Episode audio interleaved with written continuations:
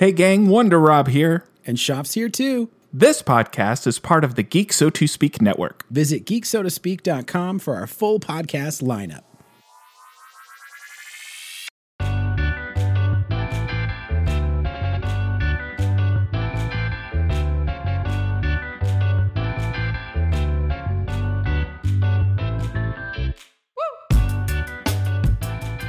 Welcome to level 5 of the Sandbox Gamers Podcast, where three vidiots talk all things video games and video game news. I'm your co-host with the most, Wonder Rob, coming at you live, well, semi-live from Southern California. And on the line with me are two of my bestest buds in the whole wide world.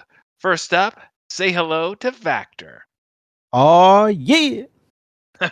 And then say hello, double hello, to the always angry Jeff W. Hola. If you're not already subscribed to the Sandbox Gamers Podcast, do yourself a favor and do us a favor. Go ahead and subscribe, why don't you? Because every little bit counts. We're a small video game podcast spun off from the Geek So To Speak Podcast Network. And again, every like, every subscribe, every share goes a long way at this point, so we greatly appreciate it. And while you're at it, if you want to find us on social media, you can find us at Sandbox Gamer Pod. That's Sandbox Gamer Singular Pod on Twitter and on Instagram, The Sandbox Gamers. I figured I would try to make it as confusing as possible when it comes to finding us out there, because there was more than one Sandbox Gamer tags when I was out there setting all this up. Don't worry. I sent them a cease and desist. So and worst case scenario, guys, we'll have Schaff, the co-founder of Geek So To Speak, go to their doors and poo-poo on their welcome mats.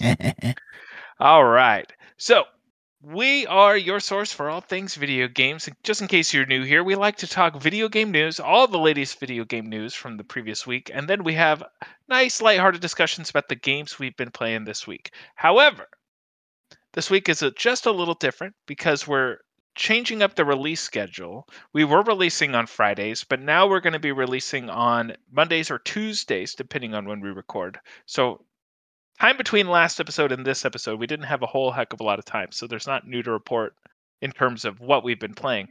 But be sure to tune in next week for our video game review of Tunic, which is what most of us have been playing this week, amongst other things. Everything else is going to be the same. And while you're at it, last bit of bookkeeping, boys, before we get into all the good stuff. If you want to leave us a review on Apple Podcasts or on Spotify, go ahead and do it. Spotify lets you leave a 5-star review. Apple Podcasts lets you leave a 5-star review. And Apple Podcasts lets you leave us an actual review. And we did get a new one this week, boys.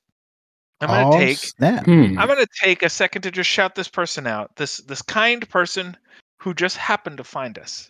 This comes from I Am The Schaff. Sounds familiar, but I don't think we know him. He says, so I stumbled upon this podcast.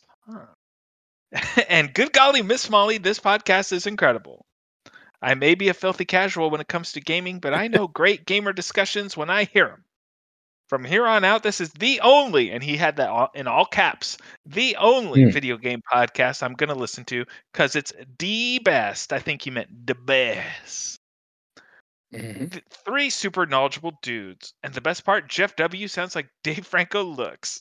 Great work, gents. Keep it bulbous. Thank you for the 5-star review, Schaff. I wonder how you stumbled upon our podcast. That's however you ended up stumbling. The joke being, everybody, is that Schaff is Vactor and I's co-host on Geek So To Speak Podcast, your source for all things geek.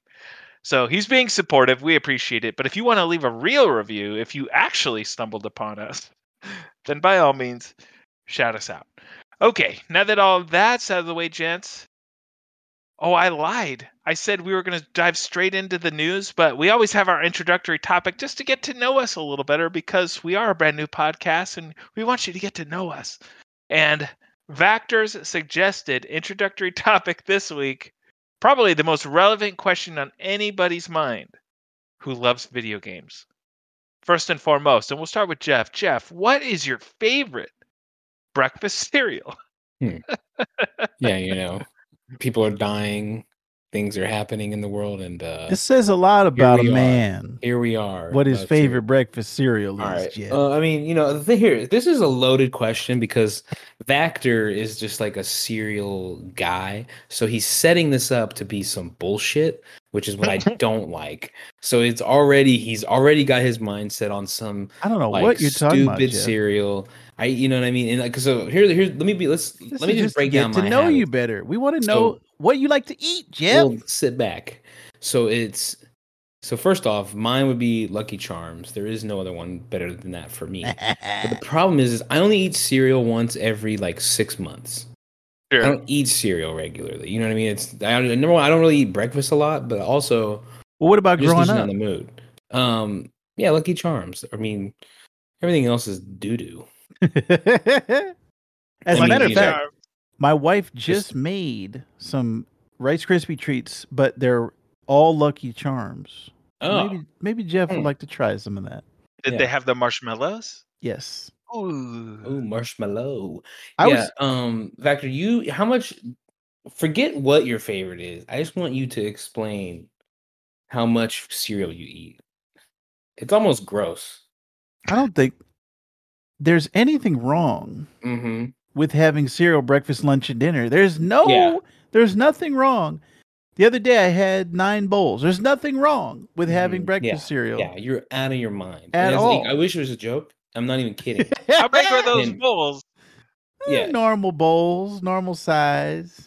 It'll be like, I remember we had like gaming sessions where it's like 9:30 at night, and this guy's taking off to go get like a bowl of cereal. Yeah, like a there's no time limit on when you can enjoy a bowl of cereal. The amount of cereal you eat is like somebody who doesn't like music. Like, you just don't trust them. You know what I mean? No. If you don't like any music, you're a psychopath. You don't like Seinfeld, Jeff? Remember on Seinfeld, he had all the breakfast cereals in the background, just like his Superman obsession. He was obsessed with breakfast cereals. That means you can trust him. I mean, I guess. Or it means he was friends with the racists. Anyway, just keep going. I used to like Lucky Charms a lot. That used to be my favorite when I was a kid, specifically for the marshmallows. Mm-hmm. I would pick out the non-marshmallow pieces and just eat the marshmallows as a kid. Wow, you wouldn't even eat like the grain. Okay. So let me guess. Let me. Can I take a stab at what your favorite? Just my current favorite. Yeah. I'll just go with any favorite. You seem like a Fruity Pebbles type of douche. 100%. Fruity Pebbles is my current favorite cereal because when I was a kid, it's fluctuated. There's been many different. You know, sometimes it's Cinnamon Toast Crunch. Sometimes it's Captain Crunch, and every time, the crunch turns into the soggy. I like the soggy. It makes it good. Man. We had a friend, Black Moon, on Xbox Live, who he liked the cereal to cut the roof of your mouth. He said he liked it so dry that it would cut the roof of your mouth. And I said, I'm the exact opposite. When I was a kid, the enemy of Captain Crunch was the soggies. This was on the commercial. They were the milk. Like, they were made of milk, and their whole thing was to get Captain Crunch soggy, right? This guy remembers cereal commercials. I wanted the soggies to win. I wanted them to get the Captain Crunch because I like it soggy. I would leave it in the milk, set it and forget it, come back in 20 minutes. It was, and I could just drink it. It was like a milkshake. It's like warm. It's great. You should try it, Jeff. Try it. It's like eating sewage. But, Fruity Pebbles, I'm the same way. I like it to be nice and mushy. No crunch here, Jeff. You seem like a Kix guy. And Cocoa Pebbles, Cocoa Puffs. What was the other one? Fruity Pebbles, Cocoa Pebbles, Cocoa Puffs. That's what it was. Yeah. Yeah. All of those were my favorites, but my current one right now is Fruity Pebbles. And I've had also a renaissance with these where I've discovered them in ice cream flavor and in milkshake flavor at a couple of the local ice cream places around here. So whenever I see, and even on Instagram, whenever I see some type of ice cream with a cereal flavor, you know I'm buying it. You know it's getting bought and it's getting eaten and consumed by me. You know, I did have that Lucky Charms one. Man, we were just, you know, steamrolling Rob right here, but that's all right. It's all right. I had that Lucky Charm shit ice cream, and it was terrible. God, that was so hard to eat. I hated that. It's the idea is the ice cream is like the milk, so the flavors will combine. Yeah, but you just need something to break up. Like, I can't eat all marshmallows in that, like a Lucky Charms. You know what I'm saying? Like, I need something to break it up. It's like I need, you know, the salt to the sugar, you know? Right. Well, that was also how they did the Captain Crunch with the Crunch Berries. Because when I was a kid, I always liked the Crunch Berries. And then they came out with the Oops All Berries, where it was all Crunch Berries and there was no Captain Crunch. But then you start to miss the delicacies of, like you said, the individual pieces. Why are we talking about this? The combination of the two, the Crunch Berry and the Captain Crunch. You have to get the two corn pieces together. And actually, if you're interested in breakfast cereals, there's a great documentary on Kellogg's and how the cornflake. Now, this is, I'm surprised Jeff said Lucky Charms, because he looks like a cornflake to me. He looks like the type of guy that, you know, they originally invented cornflakes to stop people from masturbating. This is true. This is a true story. To stop people and get their minds off of being horny and masturbating all the time. So the guy that made Kellogg's, he said, I need something to slow them down, to not excite them, to not have them like Schaff playing Elden Ring, to not get them, you know, really excited. So that is the story behind cornflakes, Rob. And then later we added the sugar and made it the Frosted Flakes. You look like the Golden Crisp bear. That I loved the Golden Crisp when I was shot across your mouth too. As a matter of fact, this goes back. This little Vactor history 101, boys. So a previous girlfriend of mine used to call me Sugar Bear. Oh my god. Can't get enough those Golden Crisps. All right, we gotta get out of this, Rob. Just go ahead. What's your favorite cereal of all time? Raisin Bran. Okay, so let's get going. Yeah, Raisin Bran. When I was growing up, Rob. Yeah. The whole point is, what type of man are you, Rob? That's what these questions are all about. They're trying to get down to your psyche, because you know, when I worked at PayPal, we used to go around and say, "All right." There was all kind of questions to get to know you. And so my question to people was, what's your 5 favorite movies you would bring on a desert island with you? And by those 5 movies, I could tell what type of person they were. That's what these questions are all about. If Jeff is a Lucky Charms man, that says something about him. If Rob is a Raisin Bran, that says something about him. Mm. So like to get the Raisin Bran, get 2 scoops of sugar, put it in there. Mix it, eat it. And the Kellogg's Raisin Bran, not the Post Raisin Bran, the Kellogg's Raisin Bran. God, can we eject? Jeff's the type of guy that would get the generic ones, not even have the real cereal. He's there in the giant box, not even a box. It's just a bag. It's a plastic bag. Down the grains and that's the cereal. What Jeff is all about. This is painful. I am a purist. I like the original. I don't like the generic brand, Jeff. Even if you save 30 cents, I'm not buying it. All right. Yay! So let's move on to everybody to all the latest and greatest in the video game world. But that was a good topic for you to just go off on, Vactor. Excellent. All right, let's talk about video game news, boys. Vactor, you know what? You spent all that time talking about cereal. I'm taking this one from you. There's a new Ghostbusters game coming out. They had a Ghostbusters cereal. Did you ever have that? Oh, my God. I had the Ninja Turtle cereal. Yeah. I had the Super Mario Brothers cereal. Yeah, remember, it was Super Mario Brothers and Duck Hunt. See, Jeff, it is video game related. I told you. That was before Jeff was born, but trust me, Jeff, it was real. And it was not good. But I ate it on brand loyalty. Same with the Ninja Turtle SpaghettiOs. Oh, yeah. Oh, wow. Yeah.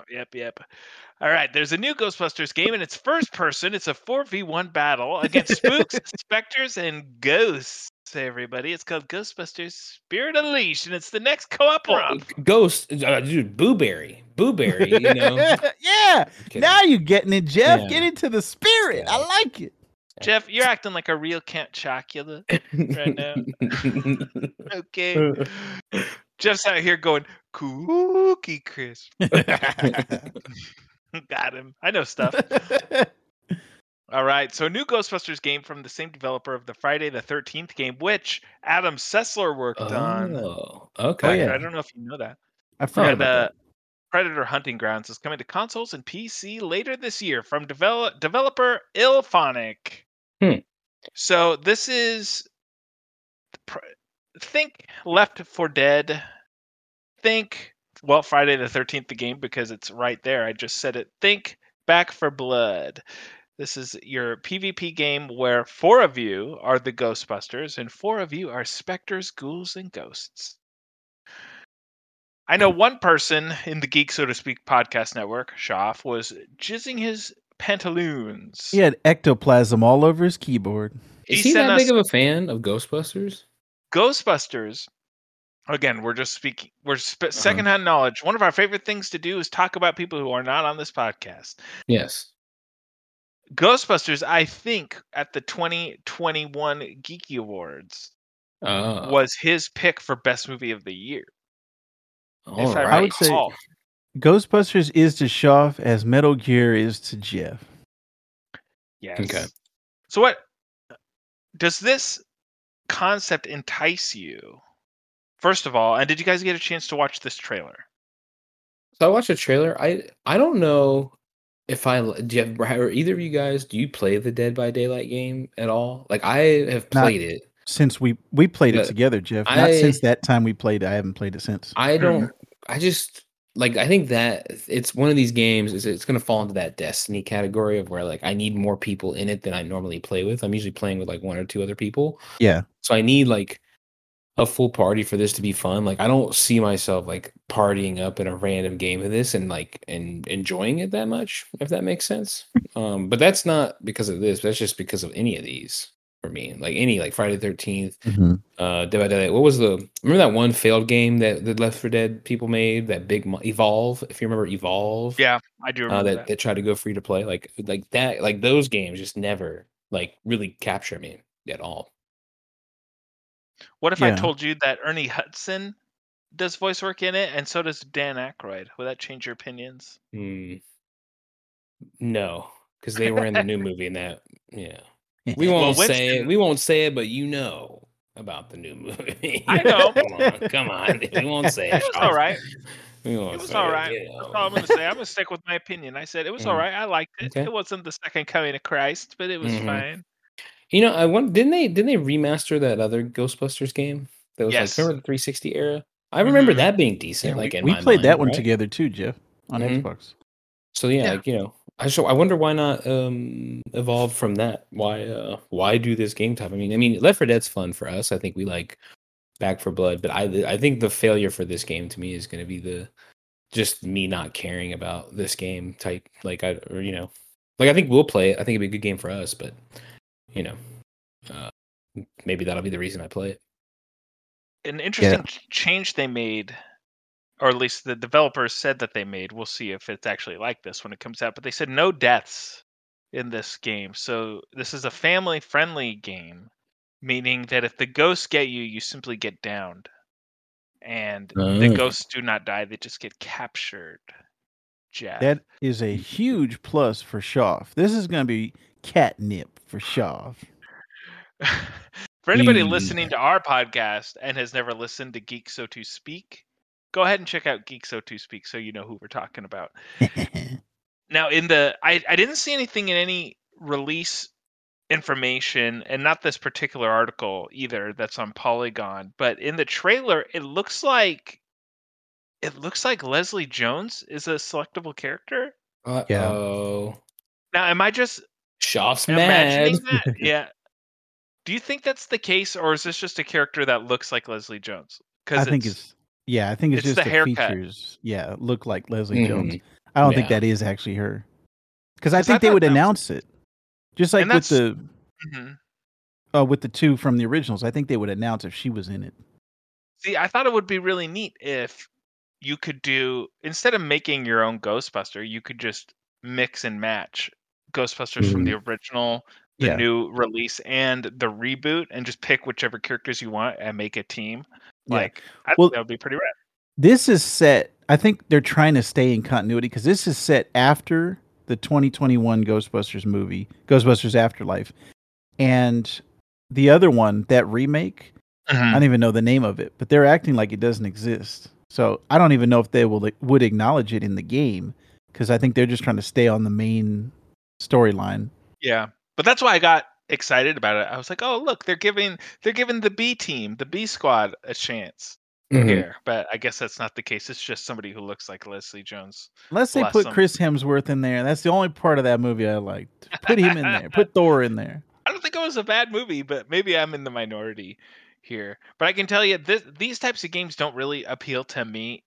Or I'm very close to Jeff. Like, if I'm going to be playing them, if I've got somebody with me, like if it's all three of us and, you know, maybe Schaff, or even if it's just us and, you know, we get some random hopping on, like, when we're playing Back for Blood, like, that's fine. But this is certainly not something I would ever dive into on my own. It doesn't matter how much I like the property. I don't think I would do it. Like, the Evil Dead game that's coming out later this year, I think it's the same type of game. I think. Yeah, I believe so. And I have no interest in playing that, even though it's got Bruce Campbell, he's voicing it, but that's not really... If I'm not playing with somebody else, I'm not going to want to play it. So I guess that's that. There's no official release date for this new Ghostbusters game, but this is expected to be coming out this year. So keep an eye out on this podcast and the Geek So To Speak YouTube page, because I'm sure we'll be playing this and putting it up. All right. I took the first story, Vactor. That was your penance for talking about cereal for so long, but why don't you keep it going? What else is going on? Well, there was actually a Sonic the Hedgehog cereal tie-in that came out. And that leads me into our story, because Sonic 2, the movie, is about to drop in theaters on April 8th. And to tie into that promotion, Microsoft is giving people a chance to win some furry controllers. Oh, my God. We've got a red Knuckles and a blue Sonic. And you know what it looks like? And we've got a link in our show notes. It looks like that red monster in Looney Tunes that Bugs Bunny is always playing around with. That's what it looks like. That's what the controller looks like to me. Yeah, that's why I added this. I was like, look how insane these look. Like, they're actually putting these out. Like what the hell? No. I'll tell you what it looks like. This blue one in particular. It looks like Cookie Monster's titties. Ooh. Jeez. Furry blue with the little nubs. Yep. And actually, there's an Xbox Series X as well that is Sonic and Knuckles themed, with a giant ring like you would get in Sonic. So you can actually retweet Xbox's tweet and follow them. And this contest is ending April 4th to get some Sonic 2 custom console and controllers. I already retweeted, guys. So obviously I'm going to win, and I'll show it on the show. They've never done a controller. So I put the link in the story. I was like, they've never done a controller like this, right? Like, this is the first time. First time I've seen one. This is impractical. Right? This is a terrible idea. This is a bad idea all over. I just want to see these show up. I cannot wait for these to be unboxed on YouTube by somebody. Like, I want to see what this is out of the box, not this, like, I think my hands would be sweating like no other. It's going to get matted. Yeah. It's going to stink. It's gross. So like, I would not. No, this is not for me. But Jeff, this is when you got your friend over and you say, pass the controller, bro. This is the controller you hand to your friend. Yeah. When Vactor comes over here, he's going to get the furry one. Yeah. Don't leave him alone with it. All right. No. What else is going on? Ooh, this is an interesting story. I know that both Rob and Jeff are huge Fortnite fans. And by being facetious, yes? I mean not. Fortnite is welcoming another Marvel character to the universe with Chapter 3, Season 2, Resistance. There's a new story trailer. They're switching up the season. And in this season, Not only is there going to be Doctor Strange, which I'm looking forward to, but they're taking away building, which was always my least favorite part, I'm sure. Oh, and I know Rob and Jeff, because I played with both of you guys. Building is your least favorite part of the game, right? Absolutely. I just think it makes the game stupid. Yeah, I think it's I think that's the reason I don't like the game. So they're taking that out, but it's only going to last this week, March 20th through April 3rd, and then they're putting it back in. Yeah, they would have to. I guess they have to have some kind of solution to figure out how to get around the terrain, then, right? Because you have to build in parts. Is there? There's a couple different things that they're doing to offset it. Number one, there's going to be faster sprinting and climbing, which is supposed to make for parkour. Is there climbing in that game at all, or is it they're introducing that too? Right? I think it's just when you're at the edge of a building, you know, you can climb up. But I don't use it that often when I'm playing. There's going to be blimps. 16-year-olds, yeah. There's going to be blimps and tanks, as well as a handful of new guns, and then an overshield for defense. And since they're taking out the building, they're going to give you all shields, like Master Chief. Yeah, I don't know. Fortnite, like, you know, I think there's a couple things here. I think that does make that game a little bit more interesting, because I think there's nothing more stupid than like a Fortnite thing where you get to the end and then it's just some guy that just knows how to build really quickly and like you basically lose because he can trap you, which I think sucks. But then also, like maybe it should be news if Fortnite doesn't get a licensed character, right? Like they are doing this thing feels so watered down and commercialized that it's like almost painful to like get on in that game and look at it for me sometimes because it's just and don't get me wrong, I've bought skins. I've done my time with that, but he said he did his time. You know, Rock, he's in it. Okay, Dwayne. Yeah, that's a movie. That's a movie, though, right? He's a movie. No, it's this. Right? His character is from Fortnite. Mm-hmm. Yeah, it's the guy from Fortnite. This is not a big enough change to draw me into it. Well, in the sense that, oh my god, I gotta play Fortnite. I've never been that way, and I've said that a million times already on this podcast. We're only 5 episodes in, and I think I've said it several times, maybe once an episode, that these Battle Royale games are not really my favorite thing to play. I don't think they're bad, necessarily, but they're just not for me. And again, it's another situation where I would never play it on my own. I might play with you guys or Schaff, but really that's about it. But I can agree with Jeff in the situations that I had been playing Fortnite and we get down to the last 2 or 3 where it becomes a building contest between everybody in the tiny little circle. Mm-hmm. To me, it screams pussy. Yeah. And not in a good way. Not how I yell it. Yeah. Before I said that, I was like, we are an explicit podcast, I think. Yeah. So we're going to go ahead and say it. But, or let me say wussy. Wussy. Yeah. Lame is what it feels like to me. And I know Fortnite, that's at least that was the gimmick when it started. That's what separated it. But I think it's a good change. I think they're testing the waters to see how much of a reception this gets. And I think they're going to switch it. I think they're going to can it. Yeah, altogether. And I think you know to further your part. I mean, I think that is number one. Like you have this whole build up to do this thing, and you know to get to the end of this game, and then you get to it, and it's just like some cornball is like just building like a fort around. You know, obviously, you know. Yeah, but I've had just as many games where they don't build, and it's just a shootout at the end. That's true too. Yeah, it's just what I'm saying is yeah, well, what I want, like, it's like I'm doing the thing I want to do. I'm playing the game. It'd be like if I was playing Elden Ring, and then you know I get to the boss, and they're like, "All right, hey, we're gonna make you race around a racetrack for a couple laps here," and then you're like, "No, I want to do the things that I was doing to get here." Like it feels like for me, it like takes away from the shooting of the game, and like I don't know. So I'm glad they're taking it out. But that's like one of my biggest problems with the game, period. So I mean, I don't know how successful that is, though. I think that's very much like why kids are good at it, though, right? Like you get a little bit of a you know, it's kind of a shield, a bigger shield, like in Halo, for example, if you could build a shield around you, you know, essentially. Yeah.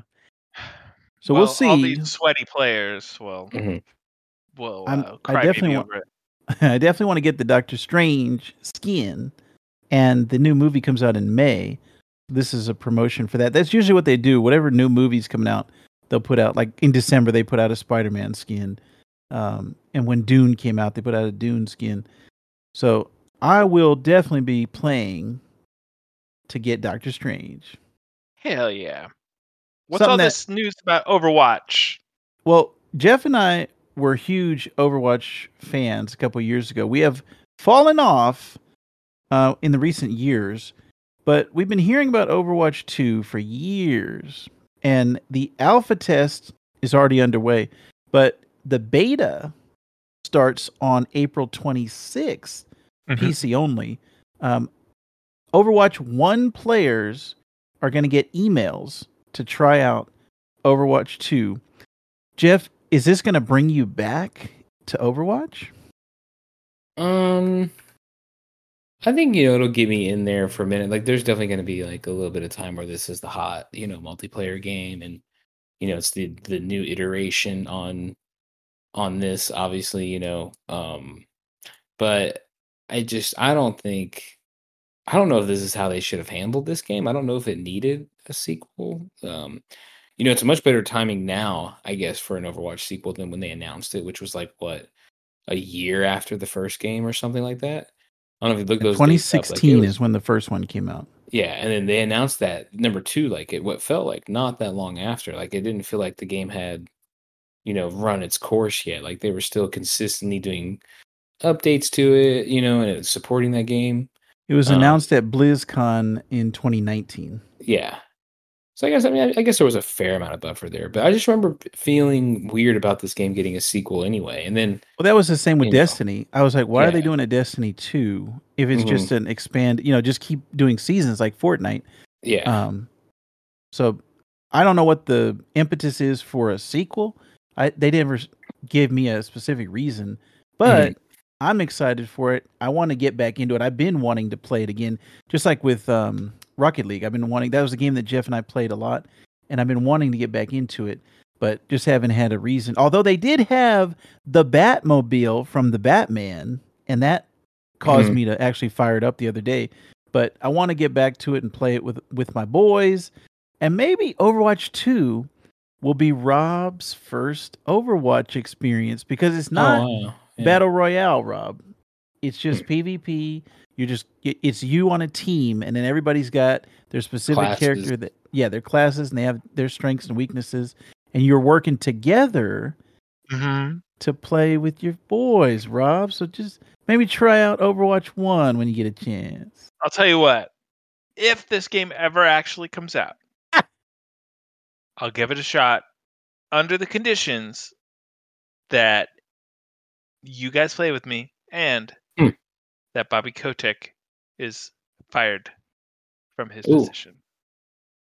Well, then I'll do it. 2 out of 3 ain't bad.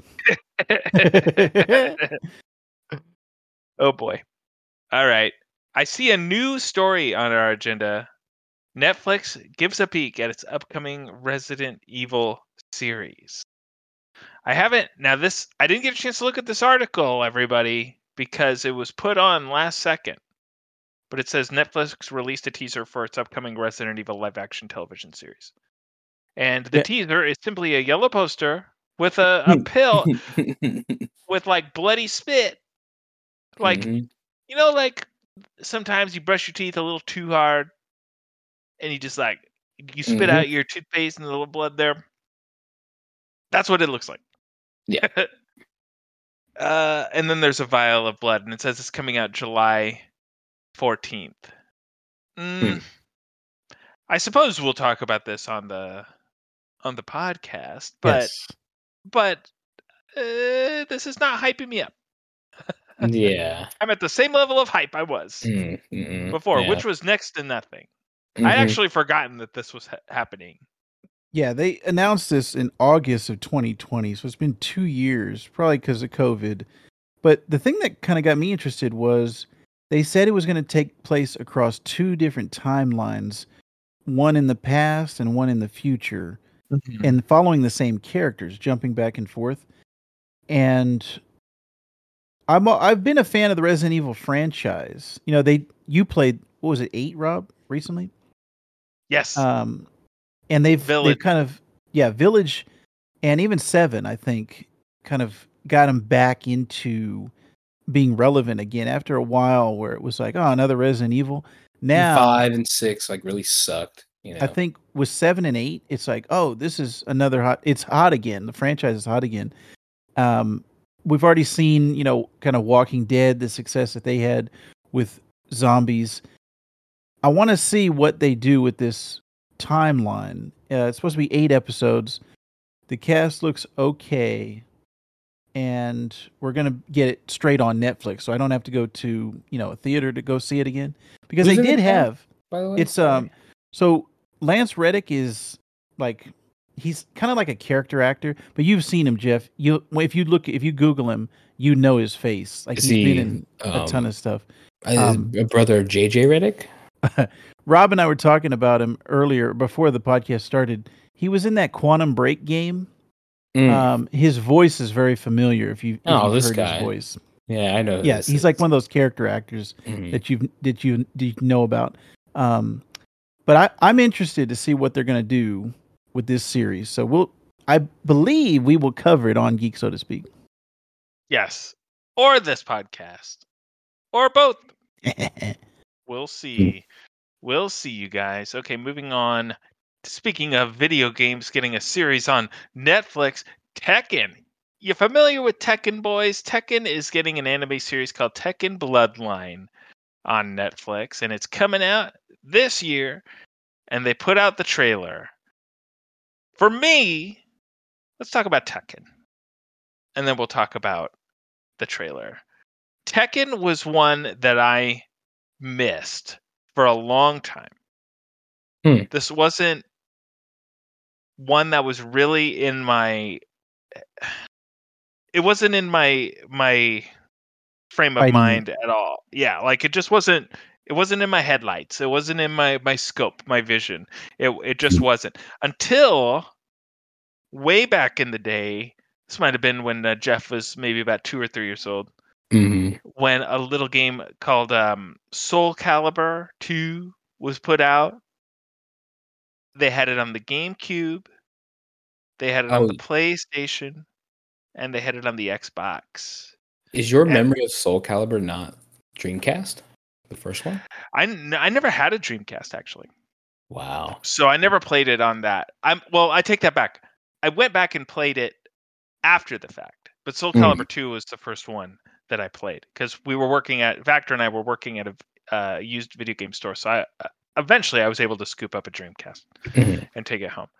But I think it was the PlayStation version that had one of the guys in Tekken in it.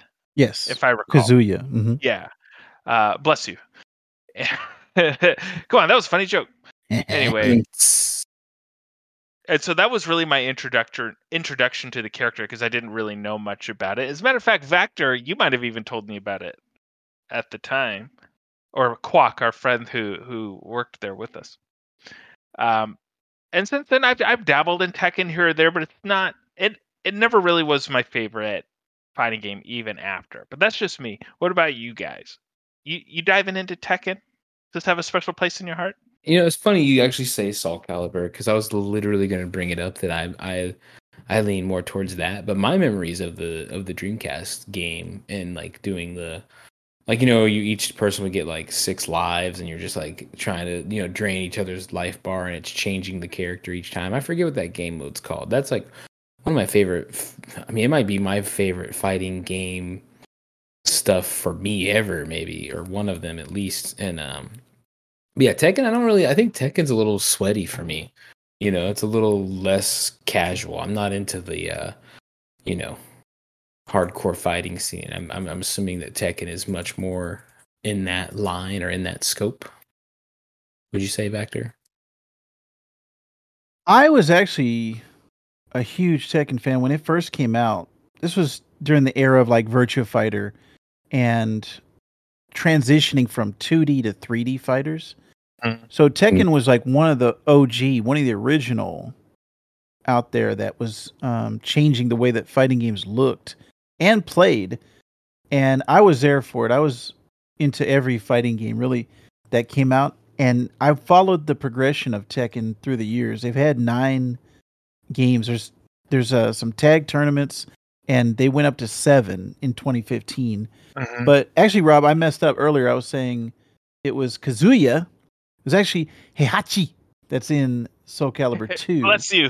Twice.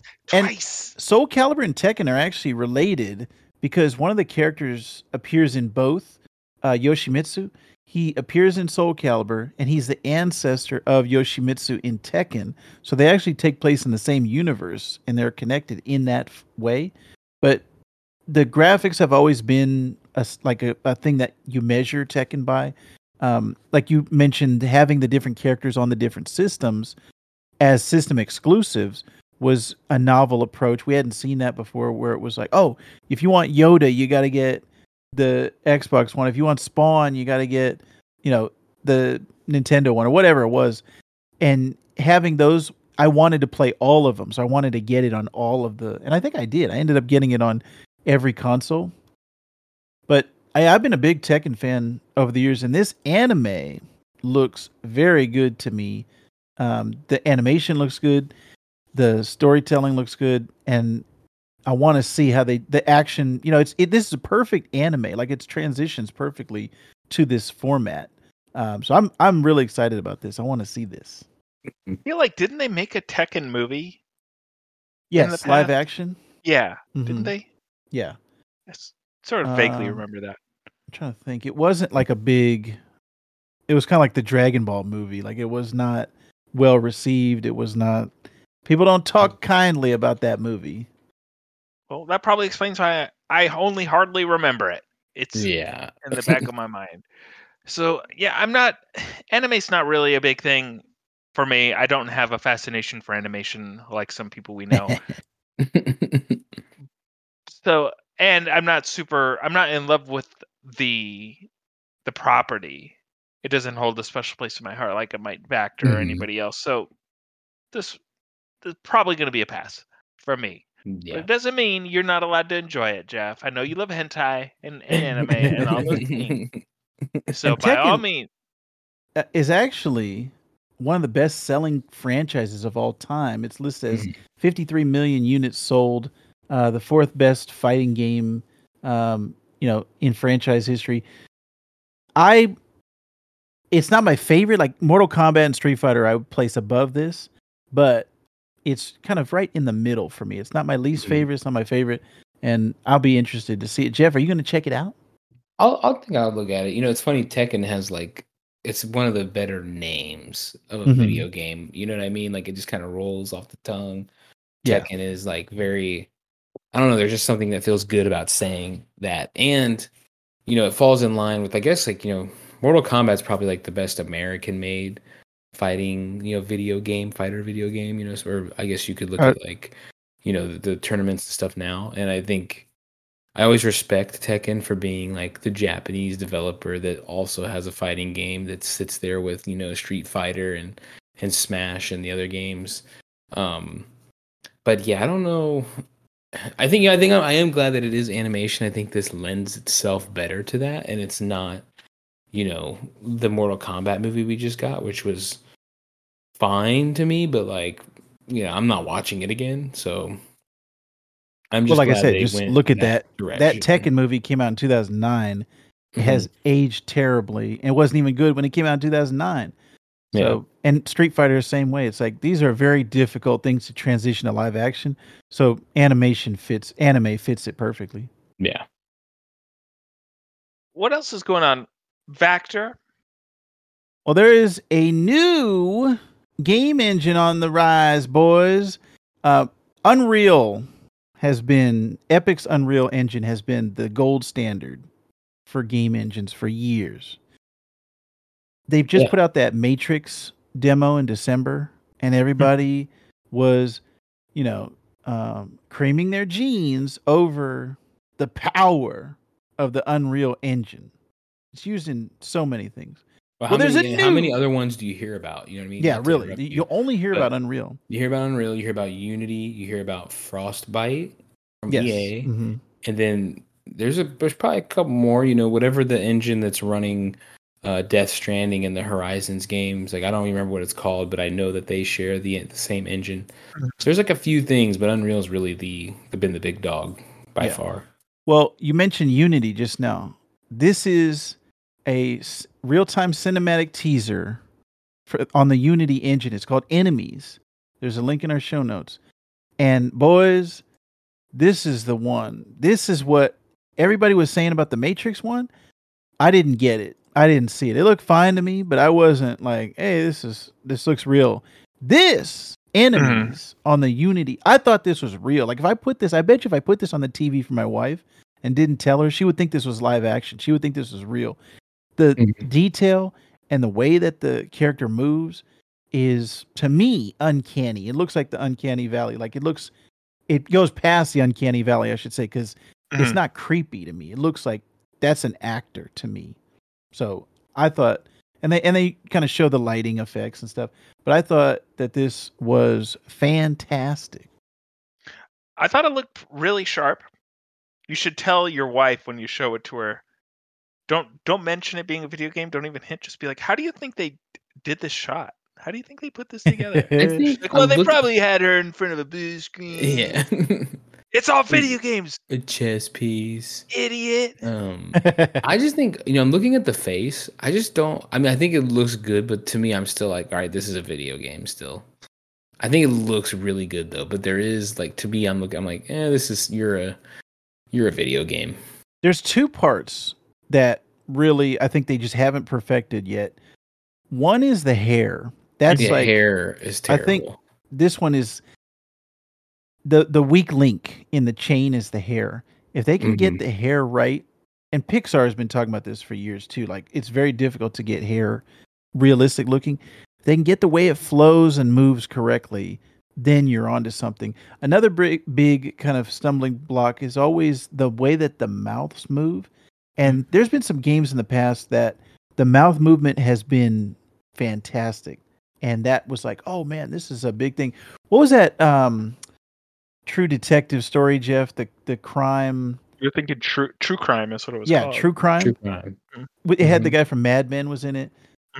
When that came out, I was like, the way that the mouth movement in that game is like, it's like nothing I'd ever seen in a video game before. That was what stood out to me. I was like, the mouth movements.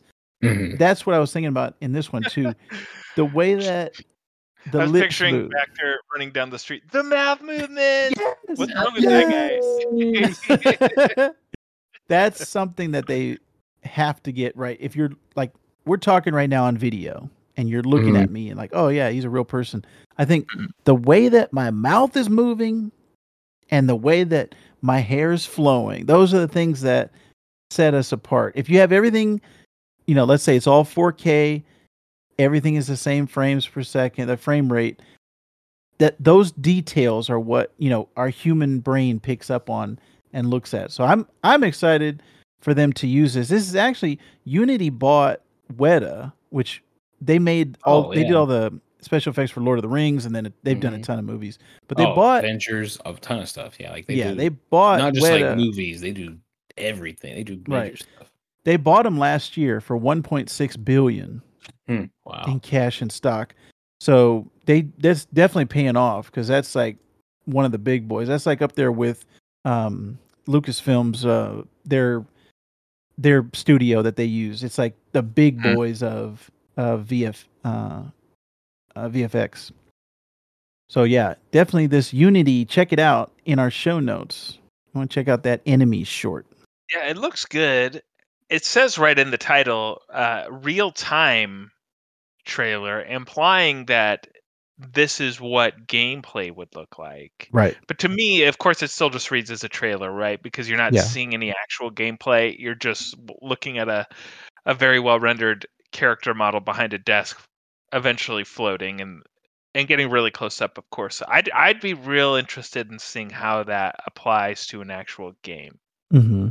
How if they can keep that up, because there are games out now, like look at God of War. Fantastic. It's great. It's almost the peak of modern video game art, I would say. And it's there's no cutscenes or anything like that, and this looks somehow even better than that. So I really would be very interested in seeing it actually applied in a video game. So We'll see. We'll see, Jeff. Jeff, calm down. Jeff, put the hammer down. It's okay. The listeners can't see the visual. He's got a hammer in his hand. Put it down. Okay. All right. The Quarry was announced, and they just put out a trailer for this. Supermassive Games. What was the game they made before this? So they did Until Dawn. Yeah, that's what it was. Yeah, they've done a ton of those type of narrative driven games, and they always cast like real actors. Mm-hmm. Little Hope, House of Ashes. It's like a series. Man of Maiden. Yeah. Officer Doofy's in this new game. Well, this new one. Yeah, know. he's going to be in this one. And Ted Raimi. I was watching the trailer earlier and I stopped. Is that Ted Raimi? One of my favorite B-movie actors, or just like that guy actors. How about The Green Meanie? If you know what that is, then we can be friends. Also, I saw Ethan Suplee in the trailer. Yep. And that girl from Modern Family. I forget her name, though. But I recognized her. The brainy daughter on Modern Family. Right. I saw her in there. So I know this is more of a narrative, like choose your own adventure type game. I don't know why I never played their previous game. It was on my list, and it was a game that was on my radar, and I just never got around to playing it. Part of me wants think maybe I'll go back and check that game out, because these types of games I really like. Like, it's not Telltale exactly, and it's not like Detroit Become Human exactly, but it's like a sort of an amalgamation of these two things. And I really, story-driven games are my favorite. I was actually just having a conversation with my wife about this the other day, how, you know, you might get hooked on a show, or maybe you're really in a book series, but the video game storytelling to me is just on par with movies and TV and books. It's just really about what's your favorite format to consume these things. And these interactive stories I really, really like. So, and this was my wife's favorite type of game. Oh yeah? Because I talked about on the Telltale episode. That's right. Yeah. Mm-hmm. She loves narrative driven games where it's all about your decision making and not necessarily about your skill with the, you know, shooting and maneuvering. These ones have a little bit more, like you said, it's not specifically like Telltale, where it takes a lot of the controls out of your hands and just kind of guides you. And okay, which choice is A, B, or C? It's you're actually moving the characters around and you're guiding them to the places, and then you're making the decisions. This is, like I said, right up her alley. So actually last year, I went down a little rabbit hole with the Supermassive Games, and I was showing them to her, showing all these different games. And she didn't get into them as much as the Telltale series, but she really liked Until Dawn, which has Hayden Panettiere in it. And that's something that is interesting, that they get all of these pretty big-name actors to be in these ones. I looked it up, Rob. It was the girl from Modern Family was Ariel Winter. And then Brenda Song has been in a ton of stuff. She was in some Disney stuff and the Social Network. Jeff, for you, Righteous Gemstones and Licorice Pizza actor Skylar Gisondo. He plays Danny McBride's son in Righteous Gemstones. Oh, okay. He's been in a ton of stuff, so he's going to be in this game. So it makes it interesting when you know the actors, because it's just like you're watching a movie or a TV show. Hey, I know that actor from something else. And it looks like this one is going to be like survival horror, narrative horror, very similar to Until Dawn, but just the next one. And David Arquette is the lead in the game. So it comes out June 10th. I think I'm almost positive I've even bought Until Dawn and I just never played it. I'll have to check my I feel like somebody library. I know is playing that Vactor. I feel like somebody we know is like going through that. Maybe somebody else, maybe somebody that I know. Sounds familiar, actually. But I feel like somebody is playing that game. Yeah. Rami Malek is in that game too. I forgot. Yeah. Until Dawn came out in 2015. So this is like 7 years ago. Yeah. So yeah, it's been a minute since that thing's been out. And I remember just moments from that game. The games also don't interest me very much, I'll be honest. But I mean, this looks okay. You know, I think it'd be worth. I'm sure you'll see. You know, much like Until Dawn, for me, it lived on YouTube and like Twitch clips. You know what I mean? Yeah. Well, that actually, these type of games lead themselves very well to like Let's Plays and watching them on YouTube, because it's like a little movie versus, you know, you don't have to take out as much gameplay elements of it. Especially like with Telltale games too. But I will be playing The Quarry when it comes out in June. Dude, I might go back and play Until Dawn now. I'm gonna make a Let's Play. Let's make a Let's Play. I want to see that. Real quick before we move on to the final story, there was one more story that was announced this week that's not on the agenda, but I wanted to just touch on it briefly. It's a CD Projekt Red announcing a new Witcher. You know what? I was trying to add that to our show notes when the news first dropped, but their website was not working, so I couldn't find a link to it. You mean something they made isn't working? That's nuts. And I just never went back and added it to the show notes. So yeah, I'm glad you brought it up. So their last game, Cyberpunk, I think I branded as one of my biggest disappointments of the year when it came out. But you played it from top to bottom, right, Vactor? Yes. Jeff also had some troubles, but I had a relatively trouble-free experience with it. I played it on PC, and there was a couple, you know, the heads would jump up. There was a couple funny bugs where it looked kind of weird, but I was able to play it from start to finish, and I didn't play any of the side quests, so I just stuck to the main path, as I like to do, as I talked about before. In sandbox games, I like to open world games, I like to have a specific narrative, I like to have a specific line through the game. So Cyberpunk, I had actually a really good time. Enjoyed Keanu in all his glory. Did you play? Oh no, Jeff, you you played it too? Yeah, well, I think my last memories of that game are me being in a glitched mission that I could not get past. So that's what happened to me with that game, if I recall. And you played on PC also. Yeah, I was playing on PC. Yeah, it's in my Steam library. It's one of my.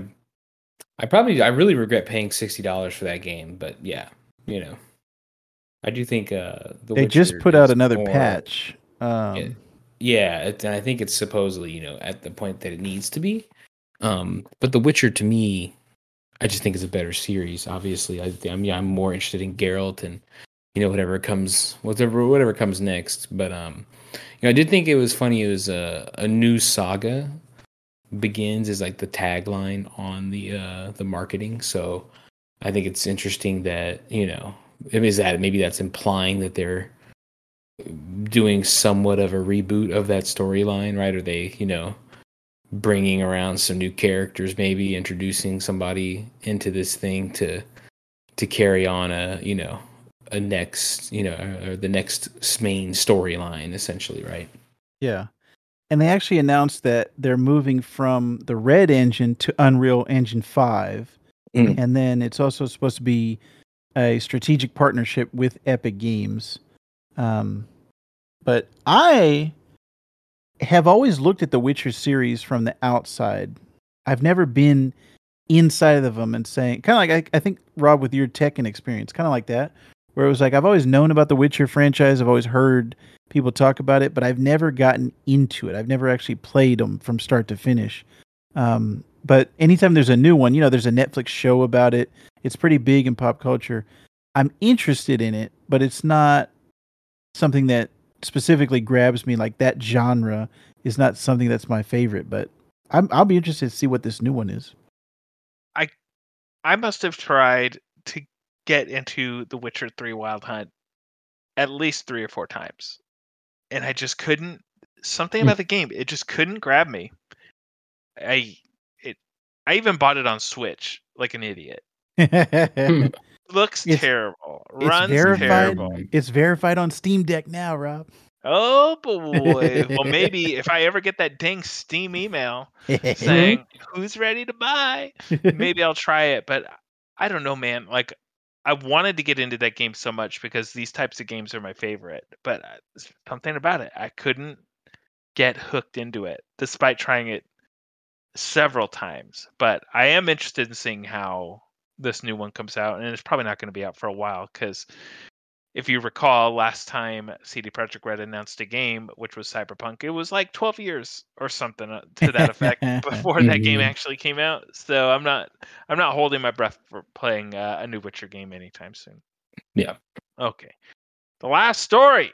Vactor, take it away. Yeah, this one is going to be what our main topic this week is at the State of Play, which we just talked about. Sony State of Play, they had a complete press conference for Hogwarts Legacy. Mm-hmm.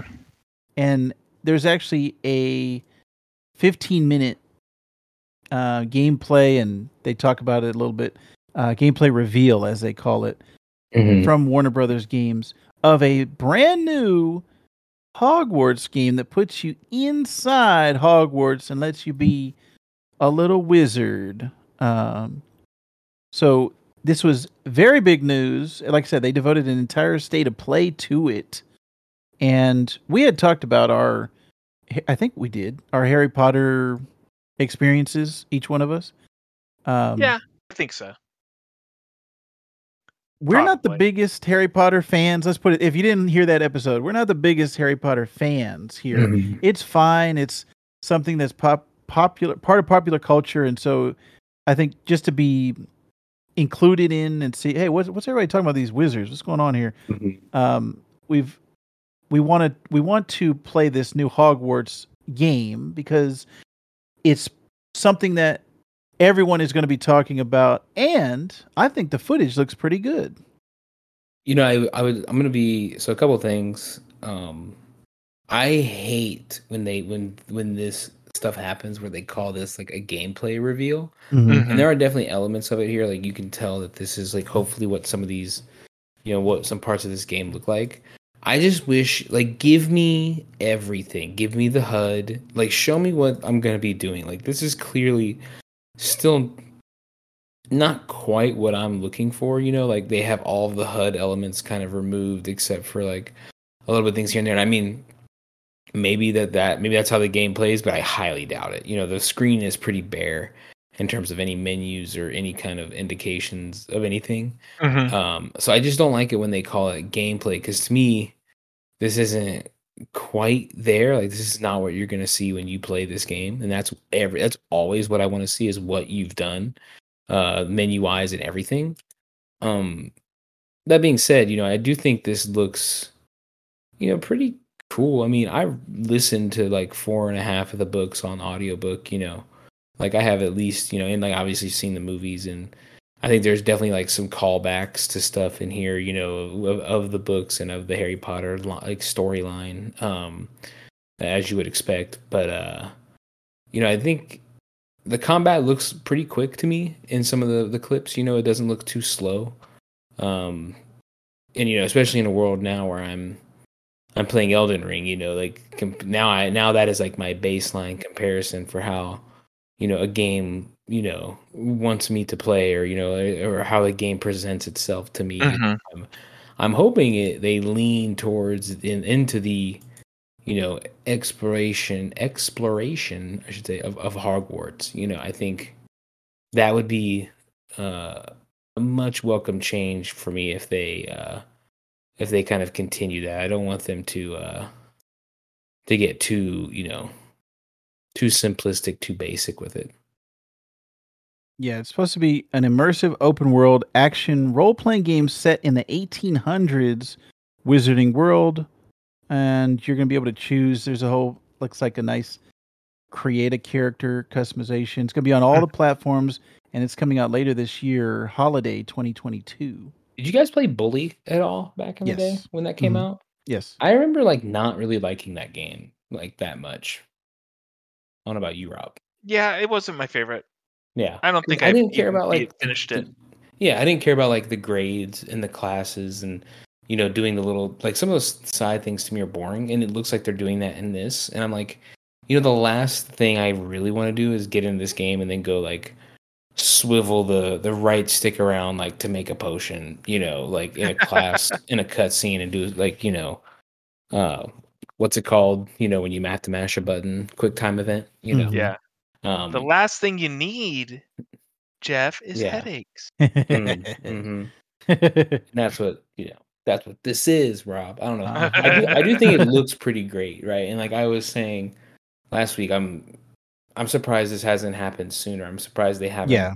Mm-hmm. You know, having like I played the one on the GameCube back in the day. I'm kind of shocked they haven't kept, you know, doing this or haven't, you know, done this already. It looks really cool. You know, if this is, you know, in engine on, you know, in console or in, you know, a normal PC gameplay, you know. Yeah. I'm interested in seeing how. Sorry, I don't mean to talk over you, Vactor. I'm interested in seeing how compelling this game can actually be, because it's not just run around with your wand going at everything you see. It's also getting sorted. It's also doing the classes. It's also relationship building. It's also just exploring Hogwarts. So how much actual combat is in the game? Short of these one-on-one wizarding duels that you might be doing that they showed in the trailer. To me, it almost seems like the combat is taking a back seat to everything else. And if that's the case, they're really going to have to come up with a compelling game. I think the open world and the exploration can only last so much or cover for so much. And so maybe people who are diehard potheads will get a little more excited over it. But since I'm just sort of I'm a Harry Potter fan in the loosest terms possible. I'll try it. The graphics look great. I like the open world idea, but I'm just. Part of me is worried that this is not going to be a very interesting game if you're not doing a whole lot but going to school. That's just me. You've both been on amusement park rides of Harry Potter's. Huh? See, but that's different. And let me tell you why that's different. It's because the way those lands present themselves, it's not demanding anything from you in terms of knowledge. Or fandom, or there's no like Harry Potter gatekeeping or anything like that. It's just like, hey, yeah, you're in the wizarding world now, and check it out. Here's Diagon Alley. You can walk around in there. Or why don't you go into Gringotts and go on that roller coaster? All right, get yourself a Butterbeer. Take it easy. But this, you're riding theme park rides, so it's like apples and oranges to me. Mm-hmm. Yeah. And I did think, like, you know, obviously they showed the character creation, which I think to me is like, you know, maybe one of the more like. Because, you know, everybody's going to want to be able to create their own and like run around as their own character in this game. Yeah. So, you know, sure. I do think that's interesting that they were, you know, they weren't like, hey, let's just make this Harry. You know what I mean? Let's just tell this shit. Let's just do this. Actually, I did think it was a good step to I wonder, because this is set in the 1800s, and I think it's supposed to be before Harry Potter. And they've got that movie coming out now with. What's his name? I was going to say Daniel Radcliffe. It's set before Harry Potter. It's set before that time period. Dumbledore's Wizarding Wonder, blah, blah, blah, whatever. I think it's the Fantastic Beasts series. Yes, Fantastic Beasts. Yeah. My wife just told me last night that Daniel Craig. Yeah, Bond is in it too. Yeah. Daniel Radcliffe said that he doesn't want anything to do with Harry Potter anymore. And I wonder if in the game that was... Part of the decision was like, well, we can't get him to come back, so just put it before, make it a prequel, and we'll play around. But it seems like that's what they're trying to do in the movies with Fantastic Beasts. I think J.K. Rowling had written another book. They're trying to explore this other section of it outside of this other time, these other time periods, either before or after Harry Potter. Star Wars has kind of like the same situation where it's like, all right, here's Luke Skywalker. The main movies were about Luke Skywalker. All right, these ones are out after Luke Skywalker. All right, next we're gonna go before Luke Skywalker. We're gonna do the prequels. We're gonna do, you know, we're gonna go around them. That's the same thing I think with Harry Potter. And most people are like, "Well, I want Harry Potter. I want to go back to the character that I like. I don't care about these other ones." And that kind of loses me a little bit too. When I was watching some of the gameplay, I'm like, well, "I don't know any of these guys. Maybe if I make myself, I'll care about it." But where's the guys that I knew from the movie? And I'm not a big fan of the movies, but I can only imagine for somebody who's like really into Harry Potter. Hey, where's that guy that I like? Where's that plant that runs around that I like? Where's that platypus with the hat? Myrtle. I went into the bathroom. Yeah. I didn't see her anywhere. Yeah. Yeah. And I think that speaks to the, like, that franchise in general to me, you know, for comparing it to that is kind of the lack of creativity in it. In terms of like, you know, you think of Star Wars, you think of all the offshoots they've had, and like, you know, especially now with these shows. I mean, you know, they're expanding on that like universe that they created. So it's like you can have like The Mandalorian, you know, you can do things like that. You just don't see that with that franchise. You just see them, you know, it's the Harry movies, and they went to Dumbledore, right? And there's not like a lot of, to me, other compelling stuff, or they don't do enough with it, or they don't attempt to do enough with it, which is what makes that franchise weaker to me, because I'm just not as compelled by other stuff happening, or, you know, different races, or, you know, different stuff happening in terms of the side story. You know what I mean? Well, I don't think that's necessarily the problem. I think the world that they started out with, there's a lot of places they can go as far as like different creatures, different magic, a whole bunch of stuff.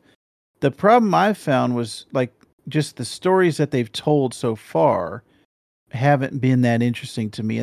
And I saw the last two Fantastic Beasts movies. I couldn't tell you anything that happened in those movies. I fell asleep in both of them. I don't think I'm going to be seeing the third one. So I think the world building is good, but the stories that they've told have just not been very interesting. Even when I've gone back and rewatched the Harry Potter movies themselves, they're just not, what happens in the movies, like the plots are not that interesting to me. I like the world that they build, and that's kind of what leads into that Harry Potter theme park. Oh, you get to be in that world. That's kind of cool. You get to go to, like you said, Diagon Alley. You get to have butterbeer, buy a wand and flick it around, whatever. That stuff is kind of interesting, but I want to see what stories that they tell going forward. I think one of the advantages that Star Wars has, Jeff, number one, you can go to other planets, so it's just bigger in that sense. Mm-hmm. Number two, they've had 60 years, you know, 50 years, whatever it is, versus Harry Potter has about 20 years under his belt. So they've had a little bit longer to tell the stories, but it still seems like it's going strong as far as fandom. It doesn't seem like people are getting less interested in Harry Potter.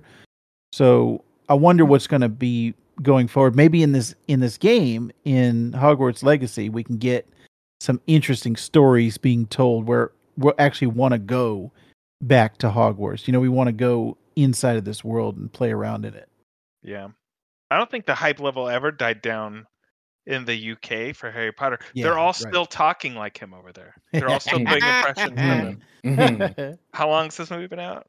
So there you go. You know what's crazy, really, to me, I think my favorite part of Harry Potter, and they have it in the trailer here, is the John Williams song that he came up with. Like the score for Harry Potter is still like, that's the thing that gets me excited. Like I'll hear that music and be like, hey, wait a minute. Oh, I forgot. I don't really like that Harry Potter. But if I'm hearing the music, I'm like, oh, I'm getting excited for this.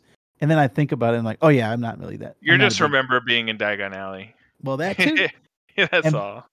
Rob and I went on that ride together for the first time, and it was very fun. Yep. The 90-minute wait was almost just as fun. Almost. So yeah, I mean, I'm going to play it. because I play just about everything that comes out. I'm not. Yeah. I don't discriminate when it comes to video games, but I'm cautiously optimistic about this, or optimistically cautious. One of those two. Okay, so I think that about does it, boys, for this week in video game news. Now, like I mentioned at the top of the podcast, usually at this point in the podcast, we would go into our featured discussion about what it is we're playing this week. But since we're changing up the recording schedule a little bit, we didn't have as much time to dive into Tunic as we would have liked. So we're actually going to discuss that in detail next week.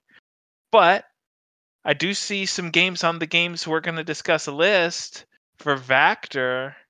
Shredder's the Untold Story of Oroku Saki. I knew you was gonna do it. I knew it. It was good. It was good. It was worth it. I'm not familiar with this game. Yes. So both of these games I'm going to talk about real quick are on Game Pass. So if you have Game Pass, you can try these out. Mm-hmm. Shredder's is a snowboarding game that I think Jeff W will enjoy because, being a skate fan, Jeff, are you a SSX tricky fan? I'm a cool borders man myself. Oh, okay, you know, okay. You know, we can play around with the game. You know what I mean?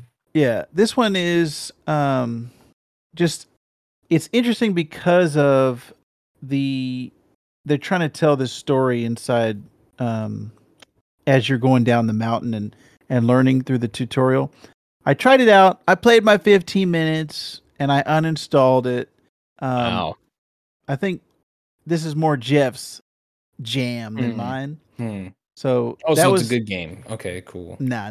It's Fruity Pebbles, Jeff, and you're the Lucky Charms. Sure. So I think the one that really made an impact on me, and the one that I always know for Game Pass games, if I keep it, if I don't uninstall it after playing 15 minutes, then it's something special. Young Souls is kind of like a Scott Pilgrim, what's it called? Streets of Rage, Jeff. 2D brawler, but it's also got like RPG elements to it. It's a cartoonish style, the art style, and you're these two siblings that you can switch back and forth between as it goes through, and I really enjoyed what I played of it. I didn't play too much of it, but I wanted to mention it on the show. If you guys get a chance, Young Souls is very good, and we should actually try to play the multiplayer in it as well. The art style looks really neat. I'm watching the trailer. Yeah, right now. I very, very much enjoyed it. It's very frantic looking, but I like the colors, like the color schemes that they're using. Yes.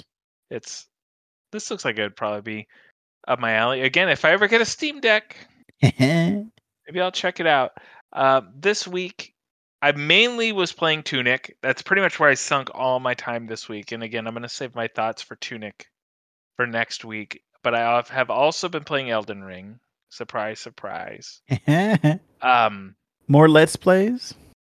I have not been recording any Let's Plays for Elden Ring because I have like 3 more that are ready to go, and then once those are done, then I'll just say, okay, now, hey, I've took some time to level up. You don't need to watch me, you know, farming for runes. Just videos of me farming for runes. Now let's go on some real adventures here. But I wanted this real interesting thing, well, to me anyways, and I'm really curious if Jeff gets this way, or you, Vactor, about maybe other games outside of Elden Ring. So we're at this point where we've got, for example, Tunic, which I just mentioned, Horizon's out, Ghostwire Tokyo's coming out next week, Elden Ring. So all these heavy hitting games on top of all these little baby games that we're playing in between. And for myself, you know, I've only got so much time to play video games. I'm a dad. I work full time around my own business, yada, yada, yada. So the time that I do have to play video games is very precious, right? Mm-hmm. But I also want to be able to try as much as I can, and I want to speak eloquently about video games on this podcast. So, of course, I spent all week playing Tunic, despite how much I love Elden Ring. But I went back to Elden Ring, and I had this fear in my mind that man, I've spent a little bit of time away from Elden Ring. Am I going to still like it as much as I did? You know how that you get that feeling. You move on to a game and you're just like, yeah, it was good, but I'll get back to it when I get back to it. Yeah. And I hopped back into Elden Ring, man, and it's even better than when I was playing before. Every time I play that game, I like love it even more. Oh yeah. And it's just little stuff. Like I'm not following any sort of main campaign. I'm just like, oh, there are secret walls in this. Like that just got discovered where you hit particular walls 50 times or more and a wall breaks. And I've run into situations where they're like, yeah, there's a secret door here somewhere, and there's none. So I'm like, oh man, I got to go back and do that. I know there's areas to farm for runes. I'm running into like side characters asking me to do stuff. And I'm just still in that little area where you start. And it's to a point where I'll play it for like an hour or like an hour and a half, and I'm like going to bed thinking about it, man. I'm dreaming about Elden Ring. And even though I don't have much to report in terms of new things that I've tried in that game, I can tell you that game gets better and better. Like I just got to the round table. All of a sudden now I can buy incantations and start leveling up how to use those and things like that. Like I'm getting... The hype train is not dying. Yeah. For me. That game is a whole lot of game, and it's, and usually, like you said, I would fall out of rhythm. I would get, that's where I would drop off of a game. Mm-hmm. And that's going to be probably what Dying Light is for me, to be honest, of this little time period we're in. It's the game that I'm not going to be able to get back to because I would just rather play Elden Ring. It's just a much better game for me personally. Yeah. But I am looking forward to Ghostwire Tokyo, which we'll talk about in an upcoming episode. And Kirby's coming out, I think, next week. Yes. Ooh. Shoot, man. We're going to have some games to talk about. Oh, yeah. Do you have anything on your playlist? You were out of town this week, Jeff. So if you don't have much to report on video games, we're going to forgive you this time. Yeah. Yeah, not too much. Only gambling was the kind of games I was playing. And video slots and things in Vegas. But... Tunic is on my list. That is the next thing that I'm going to sink my teeth into. And I want to try to get into Sifu a little more. I actually watched a buddy beat the end of that game on Discord within the last week or so, and I really want to give that game an honest shot. Give it a solid, several hours of gameplay before I move on from that. So those are the things I got coming up. All right. Well, a lot to look forward to on future episodes of the Sandbox Gamers. Thanks so much for joining us, everybody. We really, really appreciate it. Tell your friends, share the podcast. We love video games. You do too. And every little bit helps. The Sandbox Gamers, if you didn't already know, is part of the Geek So To Speak Podcast Network, where we have our head mothership podcast, the Geek So To Speak podcast, where we're talking all things geek every week. Movies, TV shows, trailers, geek news, collectibles, and everything in between. And that's hosted by myself, Vactor, and Schaff. You have the Holdo Maneuver, which is all things Star Trek, hosted by Mark Vibert and Vactor. You have Technological, all things Star Trek. And you guys are on... we'll circle back to Holdo Maneuver for a second. So you guys, what was the last thing you just talked about on the Holdo Maneuver? The new Obi-Wan trailer that dropped. Okay, so if you want to get all the updates on the Obi-Wan trailer, that's what you want to check out. Technological, you guys are following all the latest Star Trek news, and you're talking about Picard Season 2, correct? Correct. Excellent. And of course, you have the Sandbox Gamers, and last but not least, Vactor Loves Comics. Now, you have to forgive me, Vactor. I haven't had a chance to listen to any of your Vactor Loves Comics, but are those short-form podcasts? Yes, and it's... Okay. Basically, the idea is whatever I'm reading that week. Last week, I talked about DMZ because we talked about the actual show on Geek, so to speak. So I was reading the comic to get ready for that. This week, I'm going to be talking Moon Knight because we're getting ready for Moon Knight next week. Vactor is in more Geek, so to speak, network podcasts than Schaff or myself combined. We might have to change it to the Vactor Podcast Network. If you want to follow us as individuals, by all means, we allow it. You can follow Vactor on social media pretty much everywhere under the handle Vactor, at V-A-C-T-O-R. You can follow Jeff W on Twitter, at Jeff W, J-E-F-F-W. He is also on Instagram, but not really. But he is. But if you want to follow him there, by all means. But I think Twitter is the way to go for Jeff W. And you can also find myself, Wonder Rob, at Wonder Rob, W-O-N-D-E-R-R-O-B, pretty much everywhere when it comes to social media. Again, we'll be back at you next week with all the latest video game news. We're going to be talking Tunic and all the other games we played. Thanks for joining us. GG, everybody. GG. Don't poop in the sandbox.